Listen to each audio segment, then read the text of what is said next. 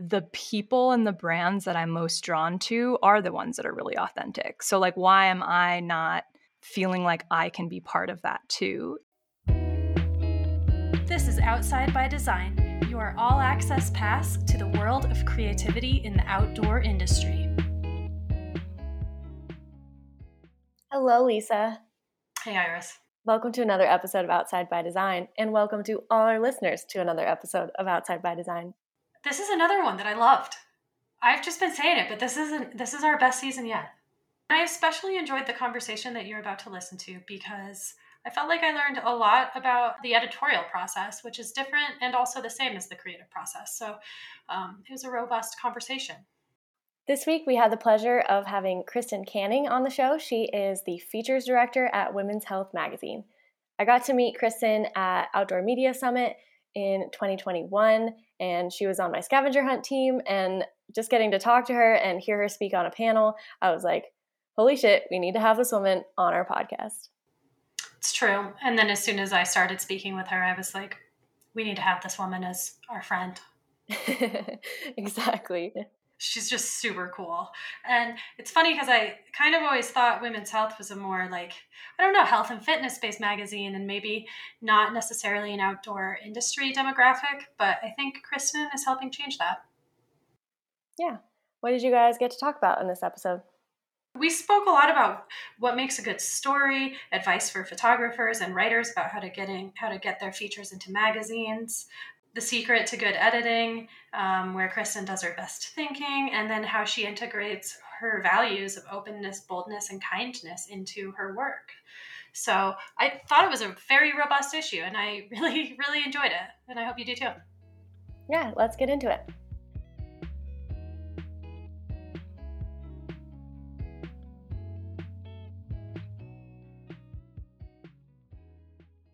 Kristen, thank you so much for being on our podcast today. I'm really excited to talk to you.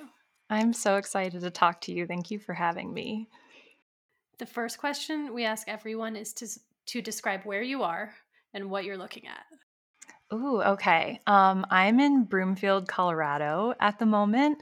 Um, I live here, and I am in the basement of the house that I live in, which is my partner's music studio. and I'm not normally down here, but he has me all set up with a nice uh, recording setup for this podcast. So, as I'm sure you can see, there's lots of drums and guitars and keyboards and all kinds of music stuff down here, which is fun to look at. it is for sure. And the sound quality is amazing. Yeah, the only thing is it's the basement. So I'm like normally I'm working upstairs like looking at the mountains outside, which is also really nice, but it definitely is quieter and sounds better down here. Yeah. Well, so you and I have never met, but you're on the podcast because you met Iris at Outdoor Media Summit. Yes. which is amazing and I'm so happy that you're here. And yeah, she Iris hit me up and was like, "Hey, we're having the features director of women's health on the podcast. Um, so I'm just curious, kind of like, what is an average day like for you, and um, how, what's the intersection of women's health and the outdoor industry, and kind of how how are you here?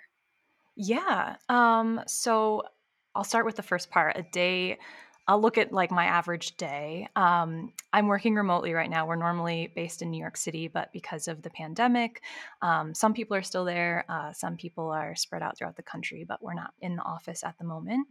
Um, so that's why I'm here, which is amazing.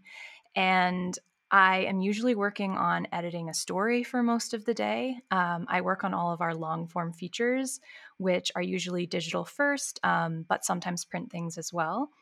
Um, and so those are like 2,000 word deep dive long stories, and they can kind of cover any topic that we talk about at Women's Health.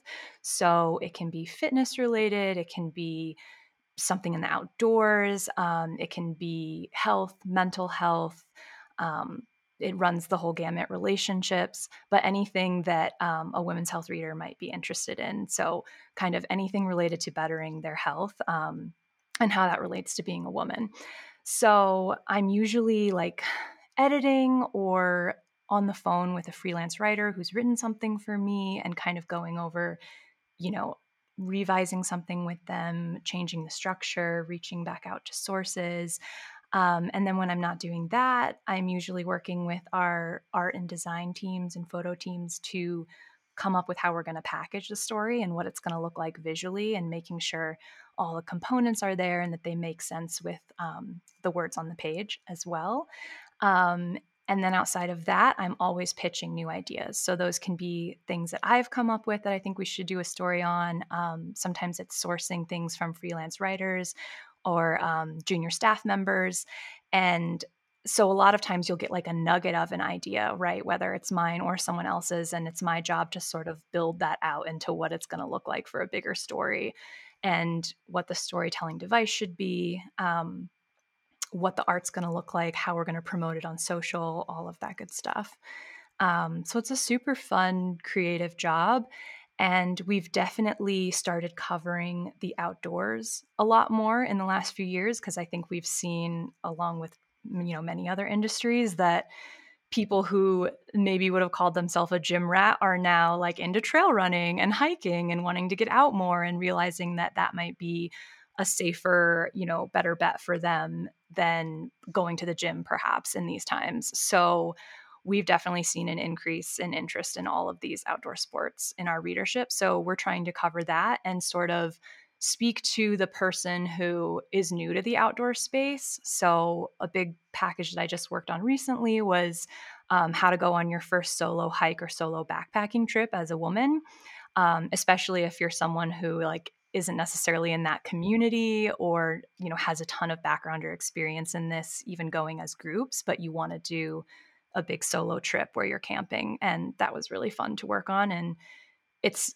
exciting to be at a brand that is more like typically thought of as general health and fitness and also be able to bring the outdoors into that right? Where we're not like an outside magazine but we're hopefully speaking to the people who like want to get involved in the outdoors but kind of don't know where to start. But maybe they have been working out and they're really fit and this is sort of their transition into this new skill or sport.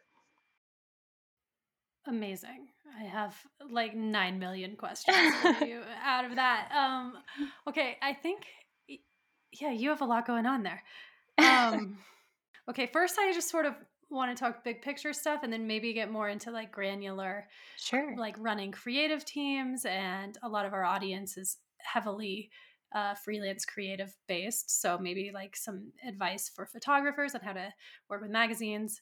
Um, but i think the question that comes up for me out of all that is in the creative process i think it's really important to like bring your whole self to work and to what you're making and so like how do you bring your whole self to work while you're under this umbrella of a national magazine and national brand? Yeah, uh, that's that's such a great question and I totally agree with you, especially in a creative industry. It's like what are we doing if we're all not coming as our full selves into these jobs and yet at the same time it's so hard to do that.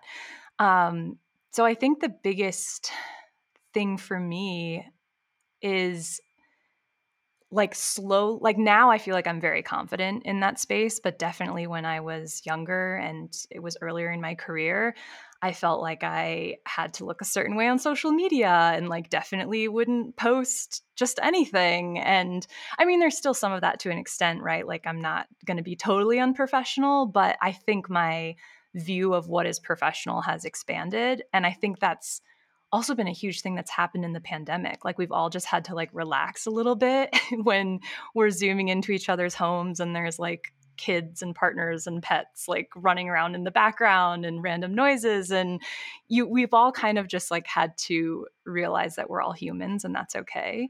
Um and I think just in the last few years of my 20s and I'm 30 now, I've just gotten so much more comfortable being my full self at work. And I think that's come from just pitching some story ideas or ideas that I've had for the brand that I did feel were like a little out of the norm for us. And even if they didn't all like totally work out, getting generally good feedback sort of just built that confidence. So it's like you don't have to dive in all at once. You can kind of like slowly dip your toe in and reveal more and more of yourself. And as you realize that it's okay, you'll feel even safer revealing more.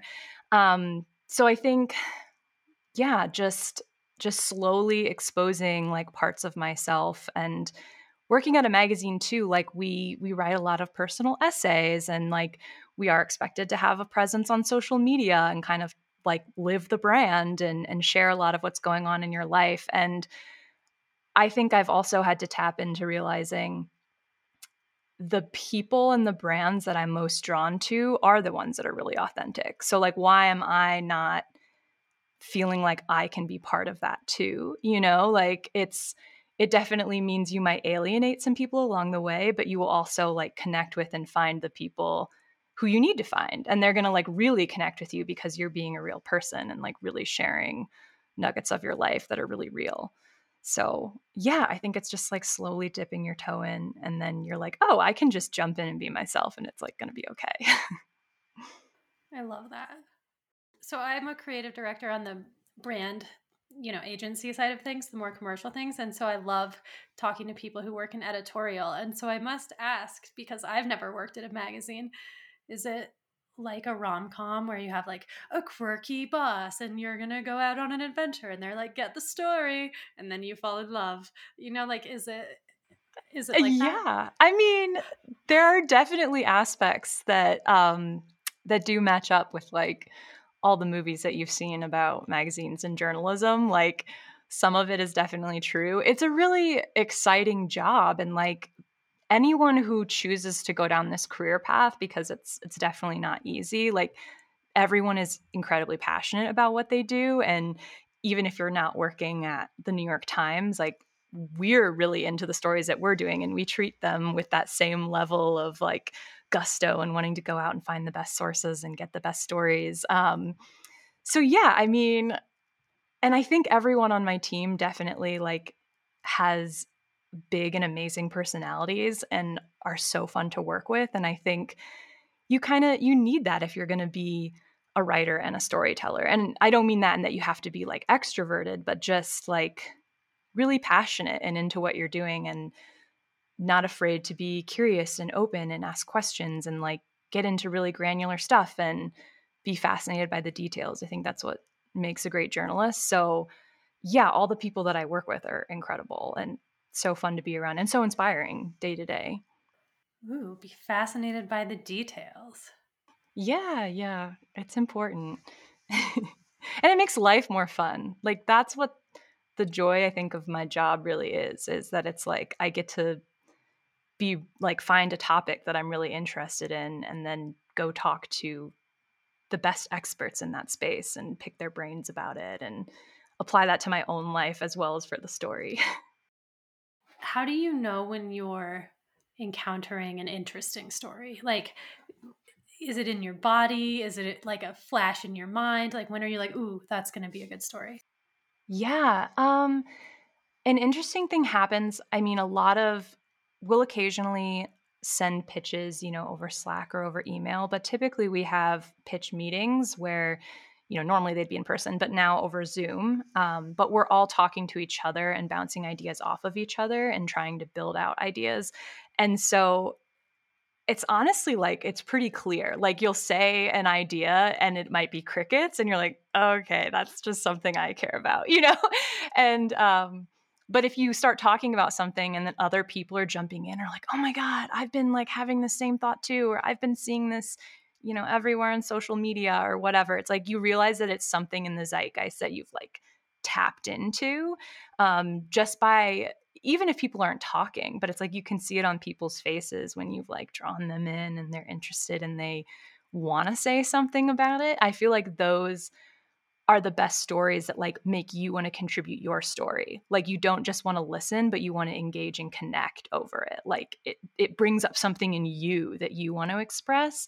So yeah, I mean it's so it's so amazing and helpful that I have a team to bounce that stuff off of. It's definitely harder when you're a freelance writer and you're kind of just working in a vacuum um, to sort of pick up on that momentum. But luckily, I have a team that helps me with that.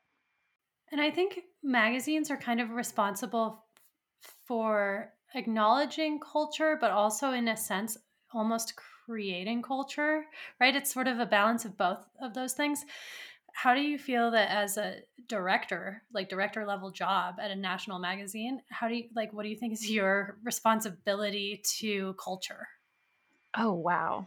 That's a great question. Um, and definitely something that weighs weighs heavy on my mind a lot. Sometimes I almost have to like not think about it because it would be too much pressure. but um yeah, when I do think about it, I mean, it's an incredible responsibility and it's an honor to have a role like this and sort of craft what stories are going to come out of a brand this big and who you're going to give a platform to and what ideas you're going to give a platform to.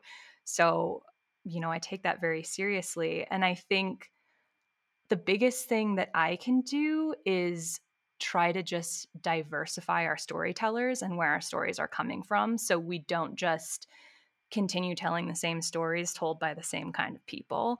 Um, and I think that's a thing that everyone in media is trying to reckon with and trying to expand, you know, where they're sourcing stories from and whose stories they're telling.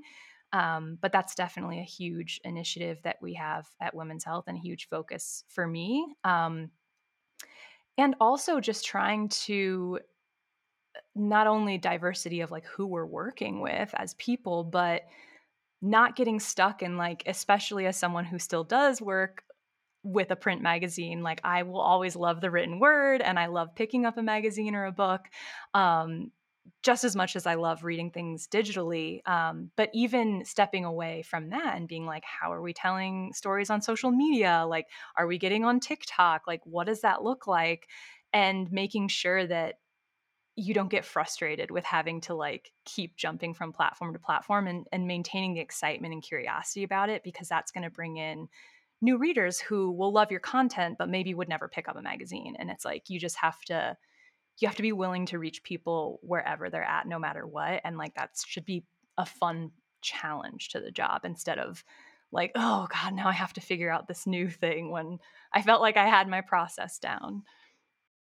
Yes i love that do you need to transcribe a video or podcast episode this saved us a ton of time once we learned about it Look no further than Descript. We use it to create transcriptions for every episode of Outside by Design. That way, Iris can have a life outside of work.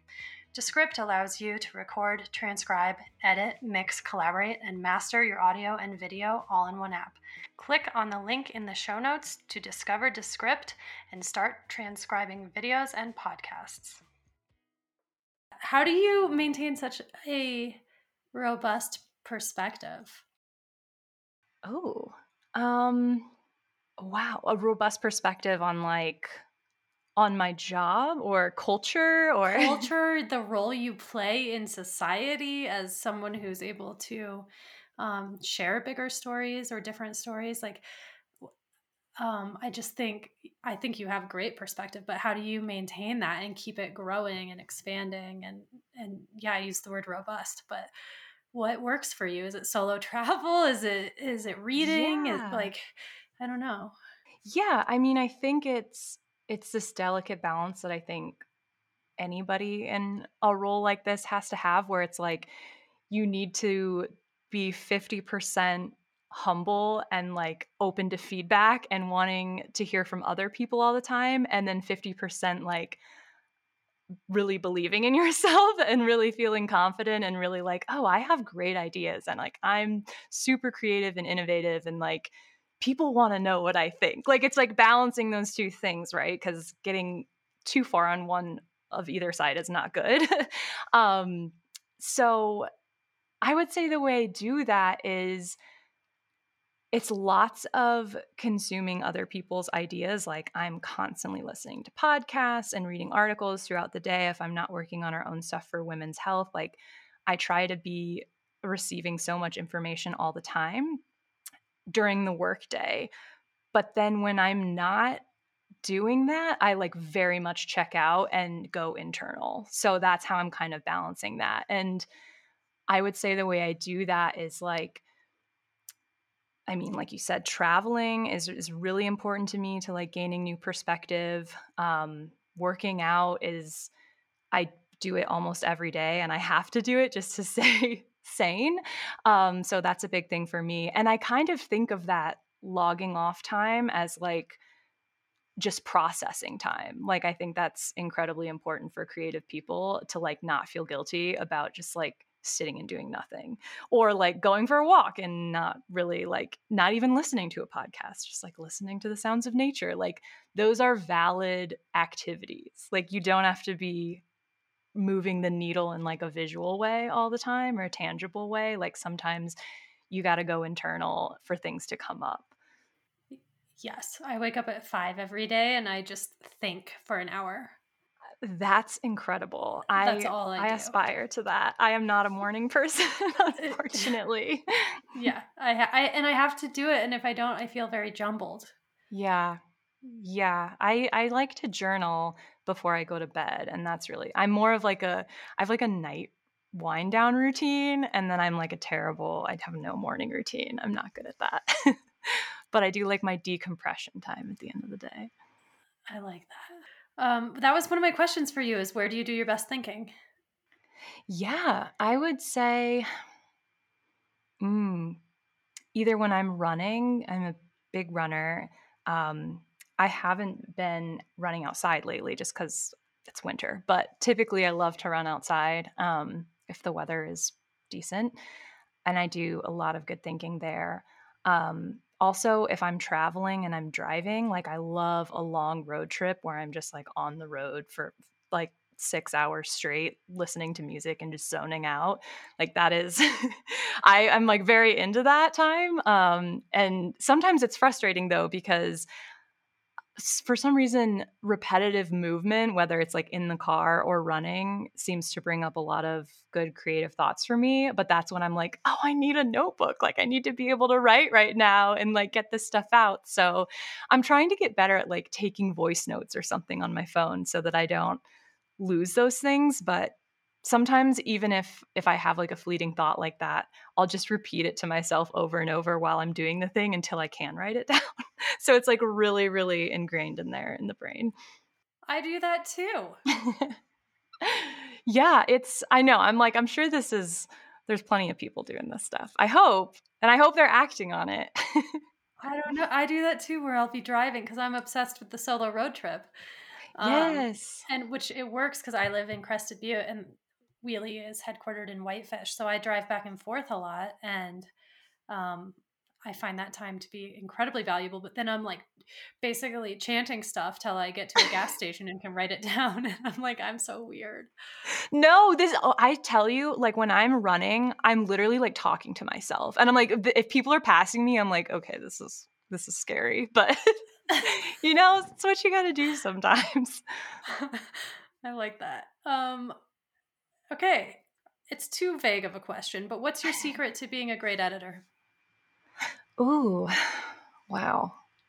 I think making sure that you're balancing like your trust for the writer and their understanding of the story, like having done the reporting, with your knowledge of like the global picture of what the story needs to be. Um, that's that's what we're constantly balancing as editors um, because you know as the editor all the other stories that are running in this issue with the same story. You know the theme of the issue. You know what's getting published that week on the website. And you don't want anything that seems repetitive. You don't want anything that seems contradictory.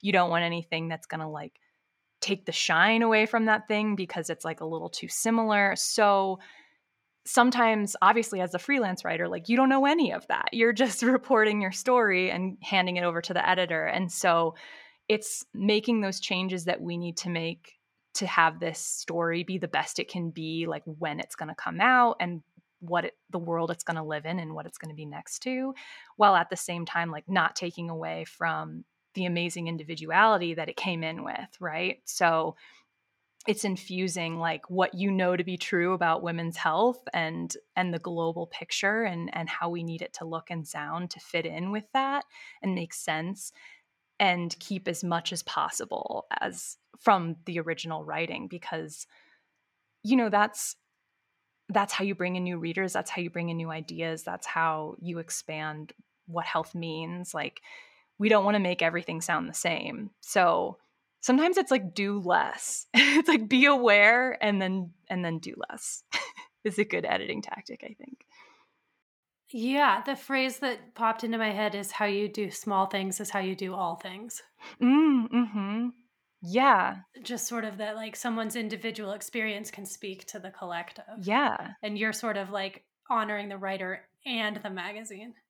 Yeah, it's yeah, you're definitely trying to balance the the missions of both, which usually are pretty much the same, but of course sometimes there's conflicts there that you're trying to resolve and that's that's what the day-to-day like creative problem solving, that's your job as an editor. Oh, I love that. um, okay, and your top three values. I know this because we sent you a questionnaire beforehand, but I love I really liked this combination that you came up with, which is openness, boldness, and kindness. Thank you. um, yeah, it was fun to try to think about those and what what are my top values and what I try to bring into my work. Um, but yeah, I mean, I think openness is important in any job, but especially as a journalist, like remaining curious, remaining open to having your mind changed, um, especially someone working in like a health, fitness, outdoors type of industry. Like, I think what we all need right now is is more openness to what those things can be and what those things can look like and it's so easy to get stuck in your rut whether it's like what you do in your own personal life and what you think that looks like or what you see on social media all the time like I think our definition of health is rapidly expanding and we need to be open to that. Um, so that's definitely something I'm like always, always working on. And if something does sort of trigger me as like not being healthy or not being like, you know, this picture of what I think that is, like taking a step back and examining that and being like, is that just my own like stereotype that I have in my head? Like, why am I the expert on this? Like, let's talk to some actual experts about this and see what they think. So, um, that's that's huge for me, and just being open to like how we tell stories, who's telling the stories. Um, keeping an open mind is huge. And as far as boldness, I mean, I think that's also a key thing to being a good journalist is not being afraid to tell a controversial story, to use a new storytelling device that you don't have any evidence if it's going to work, you know, being experimental and excited about that, not shying away from that. Um, yeah, I mean, I think even in just how you live your life, like if you're a bolder person, you're going to encounter better stories, right? Like, our whole job is to come up with good stories and they don't necessarily have to be about our lives but the more you immerse yourself and have your own cool stories you meet other people with cool stories and you get cool ideas and you get inspired by these people. So it's this interesting catch 22 of like my job is to sort of sit at a computer and type all day and at the same time it's required of me to go get out in the world and find stories. So it's important to balance that where it's like, yes, I do need to be like online and answering emails, but also like sometimes I need to go off the grid and get inspired and take some risks, you know? So, um, and that was a big sort of theme for me over the last year. Um, I was living in New York for six years before I came out here. And then uh, when the pandemic happened, you know, we were allowed to work remotely, and I stayed in the city um, for quite a bit of the pandemic just because we didn't know if we were going to go back to the office. We kind of didn't know what was going to happen. I still had a lease on my apartment. Um, but then once my lease was up about a year ago, I just put all my stuff in storage and I left and I flew to Colorado, um, came to Aspen and stayed with one of my really good, amazing childhood friends who offered to put me up for a few months. Um, so I stayed with him. I bought a car. I started working at a bar at night for fun and to meet people in the area. I spent a ton of time in nature. It was so healing. It was so nice to be out of the city. As much as I love New York City in the pandemic, it was like time to go. um, and got to live the lifestyle that I really like, which is being outside and hiking and running and camping. Um, yeah, and then I was in Aspen for about three months. And then that once I had a car, I left. um, I went south. I went to Utah, New Mexico, Arizona, Southern California. And then I drove up the coast, um, stayed with another friend in Oakland for about a month, and then continued up the coast, went to Portland, stayed with my cousin and another friend for another month, um, and then looped back through Idaho and Wyoming and back into Colorado. Um, so I haven't had and I've still been kind of on the move since. um, and I haven't had a permanent address or anything for a while. Um, and it's been amazing. And I just was car camping, staying with friends, couch surfing, that whole thing. So I didn't have any kind of fancy setup or like a sprinter van or anything like that. I just had my old Subaru Forester that I would put the seats down in and sleep in a sleeping bag. So yeah, it was amazing. And I was able to like work that whole time. So I would, I mean, it's nice to have been settled for the last few months, like for the holidays, but I feel like I could just do that forever. It was so, so fun. Something I really care about is learning and the constant pursuit of knowledge. So, for that reason, if you go to the show notes of this episode, we are hooking you up with up to 70% off site wide at Creative Live. Creative Live is an awesome website where you can level up your knowledge with over 2,000 classes taught by the world's top creators. Courses cover topics like graphic design, branding, photography, productivity, and how to articulate your own personal brand. It's awesome. I've followed Chase Jarvis for years, have always looked up to him, and have taken tons of courses on Creative Live. And I have to say, I learned pretty much the same amount as I did in art school.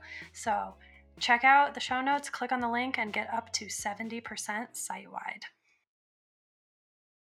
Wow. Okay, what is the biggest thing you learned doing that?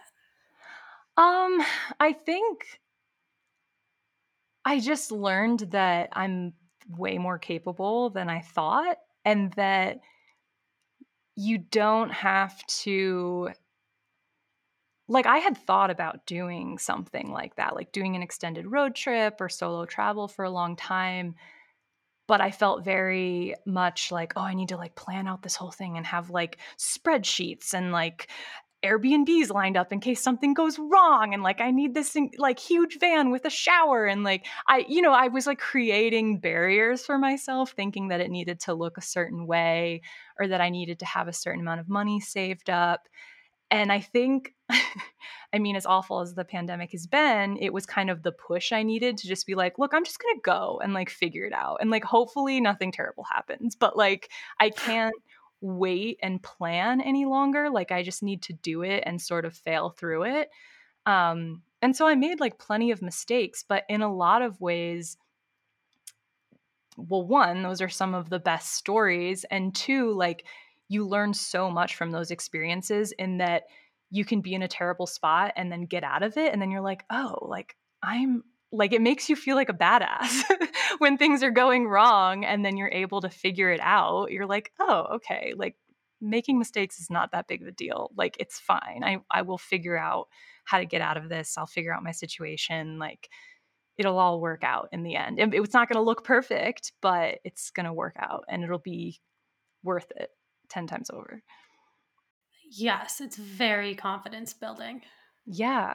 Yeah, definitely. Especially as a woman going alone. Like I so many people questioned that and and still are like, I don't how did you do that? Like weren't you freaked out? And like yes and no. I mean, there are definitely risks to being a woman traveling alone, but I I just refuse to let that be like a reason that I'm not going to do it. You know, like I can be aware of that and educated and prepared and then I'm still going to take the risk. You know, like that's that's worth it for me. Um and I just I get frustrated that men don't get the same line of questioning whenever they decide to do a solo road trip or a solo hike or anything like that where you know both people can be totally aware of the risks in making a decision but you're sort of looked at as being irresponsible if you're doing it as a woman yeah that is not the best yeah.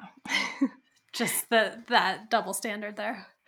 Yeah it's unfortunate. I feel like if more people if more women are doing those things then it seems you know it, it creates a community where you're like oh okay this is something i can do and it doesn't have to be scary. Do you feel that because it sounds like you were in new york at age like 24 to 30 ish like yeah. your formative years do you feel like I mean, I'm from Colorado. So so like New York to me every time I go there it feels like the mountains because I'm so small and insignificant, but it's like totally different because I'm surrounded by humans. So do you feel like your time in New York prepared you for kind of this time in a bigger, vaster landscape where you're equally as insignificant, only you're not around people? Yes. It's kind of like a weird, trippy question, but for me, like there's a direct correlation between those two experiences. Yeah, I mean, I had never thought of it that way before, but you're you're totally right. Like that how you just said that like really hits the nail on the head because I've been trying to think about you know, with all the places I've been in the last year, there's a ton of reasons why I've been drawn back to Colorado.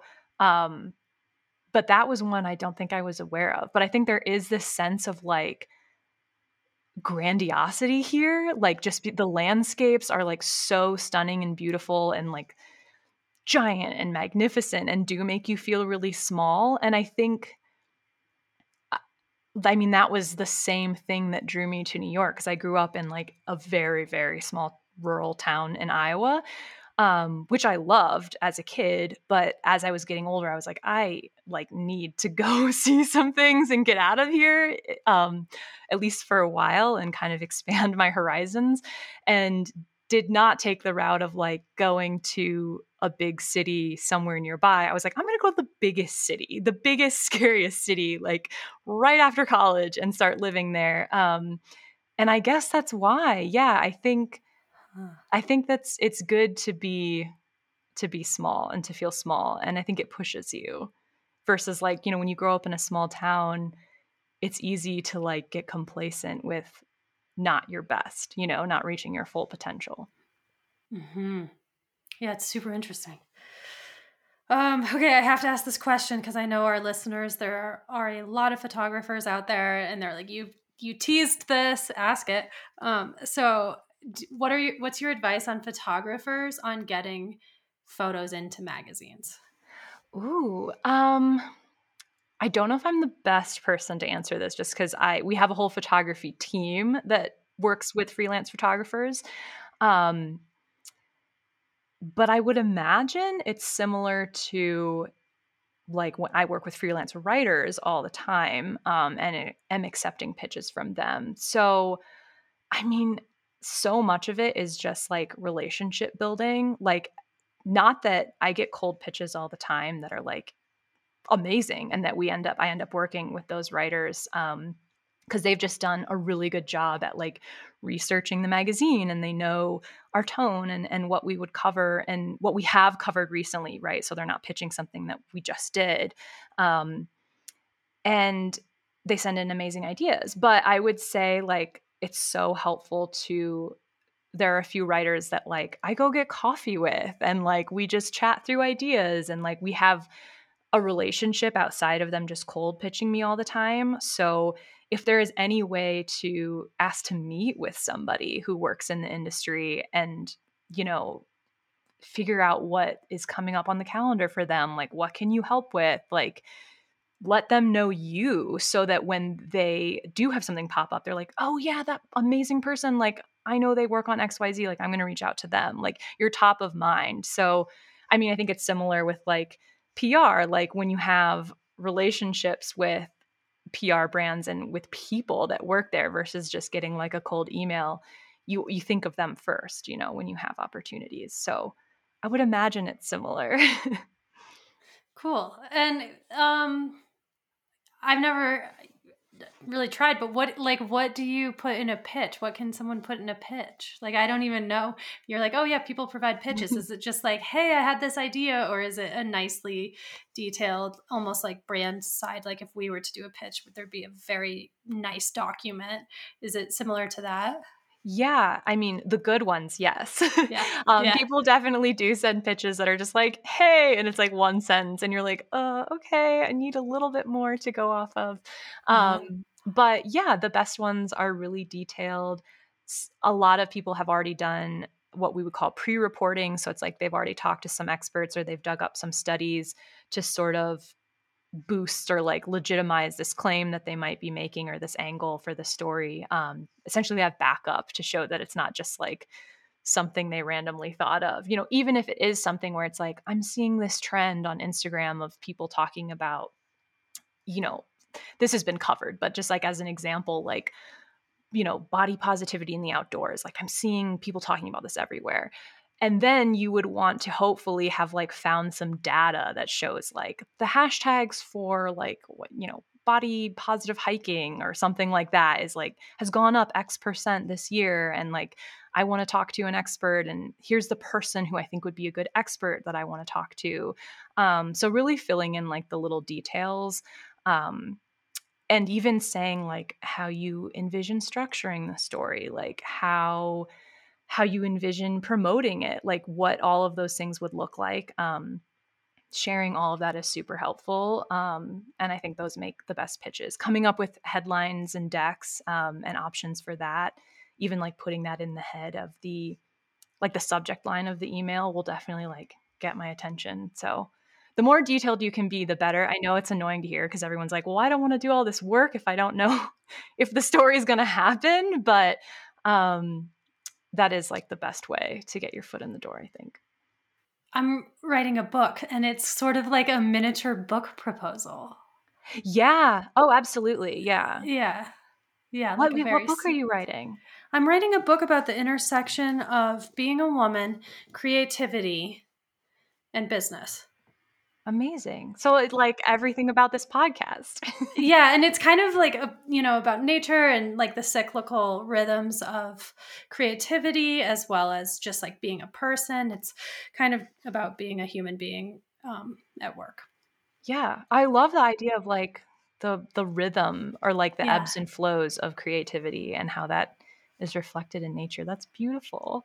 Yeah it's really it's really fun and um I can be a little bit heady. So it's like a very long format where I can slowly bring people into the ride instead of a very fast Instagram caption or something. So yeah, I love um, that. Yeah, I love long format narrative for that reason.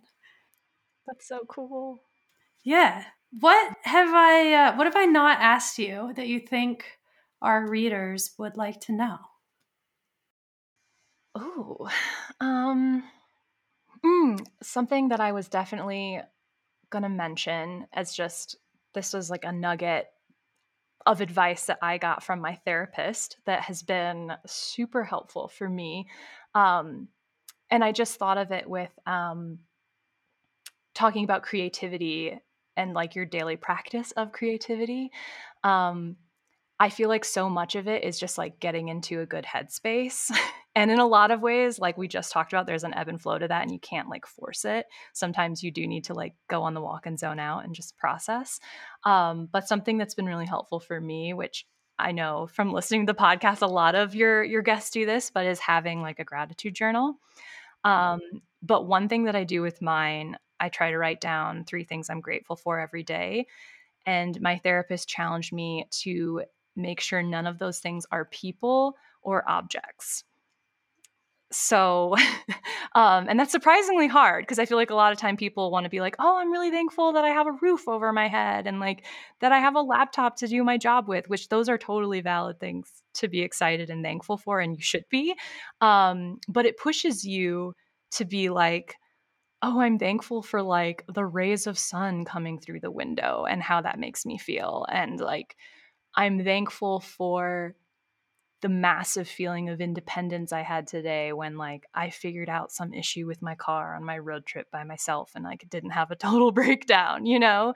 Um, it pushes you to think a little bit outside the box. Um, and then she also told me to follow up the thing you're grateful with for with um, not just that like I feel grateful about this thing, but what emotion does it bring up? So, do you feel relief and you're grateful for that? Do you feel joy and awe and happiness and that's what you're grateful for? And then when you look back at it, it's like you can sort of see what things throughout your day bring up the emotions that you want to have throughout the day. and that's just like a roadmap for what you should be doing more of. um, at least that's how I look at it. And that usually like puts me in a really calm, nice, happy headspace, which makes it easier to do my job. Yeah. And it really um, encourages personal agency in deciding how you want to feel and where you get those feelings. And um, yeah. Wow, that's excellent. yeah, it's a um it's a good tip. I try to tell like anyone who's interested in the the gratitude practice thing. And I really do like it's one of those things where you don't like you can do it once and you're already like I feel better. Like obviously it's nice to do it as a daily practice, but even if you like drop off for a few weeks, you can come back to it and immediately feel like the effects and the connection to your emotional self and like how that's helpful. It's really cool. it's like shocking how well it works. Yeah. You're like, this is such an easy thing. Like, why? So, yeah, I, I recommend it for everybody. Yeah, I am definitely going to try that. yeah. Cool. Thank you for that. Yeah. wow. Well, where can people find you or talk to you or contact you or internet stalk you? What what links can we put in the show notes? Yeah, so I'm most active on Instagram as far as social media. So that's at Kris Cann. It's K R I S C A N N. Um, and then I'm on LinkedIn. You can also find any of my stories on Contently, which is linked in my Instagram too. So, or you can search me and women's health and find stuff that I'm working on as well. Amazing. Well, thank you so much for your time. I've really enjoyed this. Yeah, thank you so much. It was so fun to talk to you. And I hope we cross paths in Colorado sometime. I would love to to meet in person too. Thank you so much for tuning in to Outside by Design. This show is produced by Wheelie. Wheelie is a creative agency that specializes in helping brands articulate and amplify what they stand for, what they believe in, and make really cool creative work that serves as a gift to your community. So, if you are a brand looking to amplify what you stand for in the world and use capitalism for positive change, we are your people. So, you can go to the website wheeliecreative.com. And as far as this podcast goes, how can they support it? Well, they can visit wheeliecreative.com slash podcast to find more episodes, transcripts, and the show notes. We are also found on Instagram at wheeliecreative. Please subscribe, leave a five star review on your podcast app, and share this podcast with a friend. That really helps us grow. And you can also support us by visiting one of our affiliate links, which you can find in the show notes. With that, I'm Iris. I'm Lisa. Thanks for being here. Talk to you soon.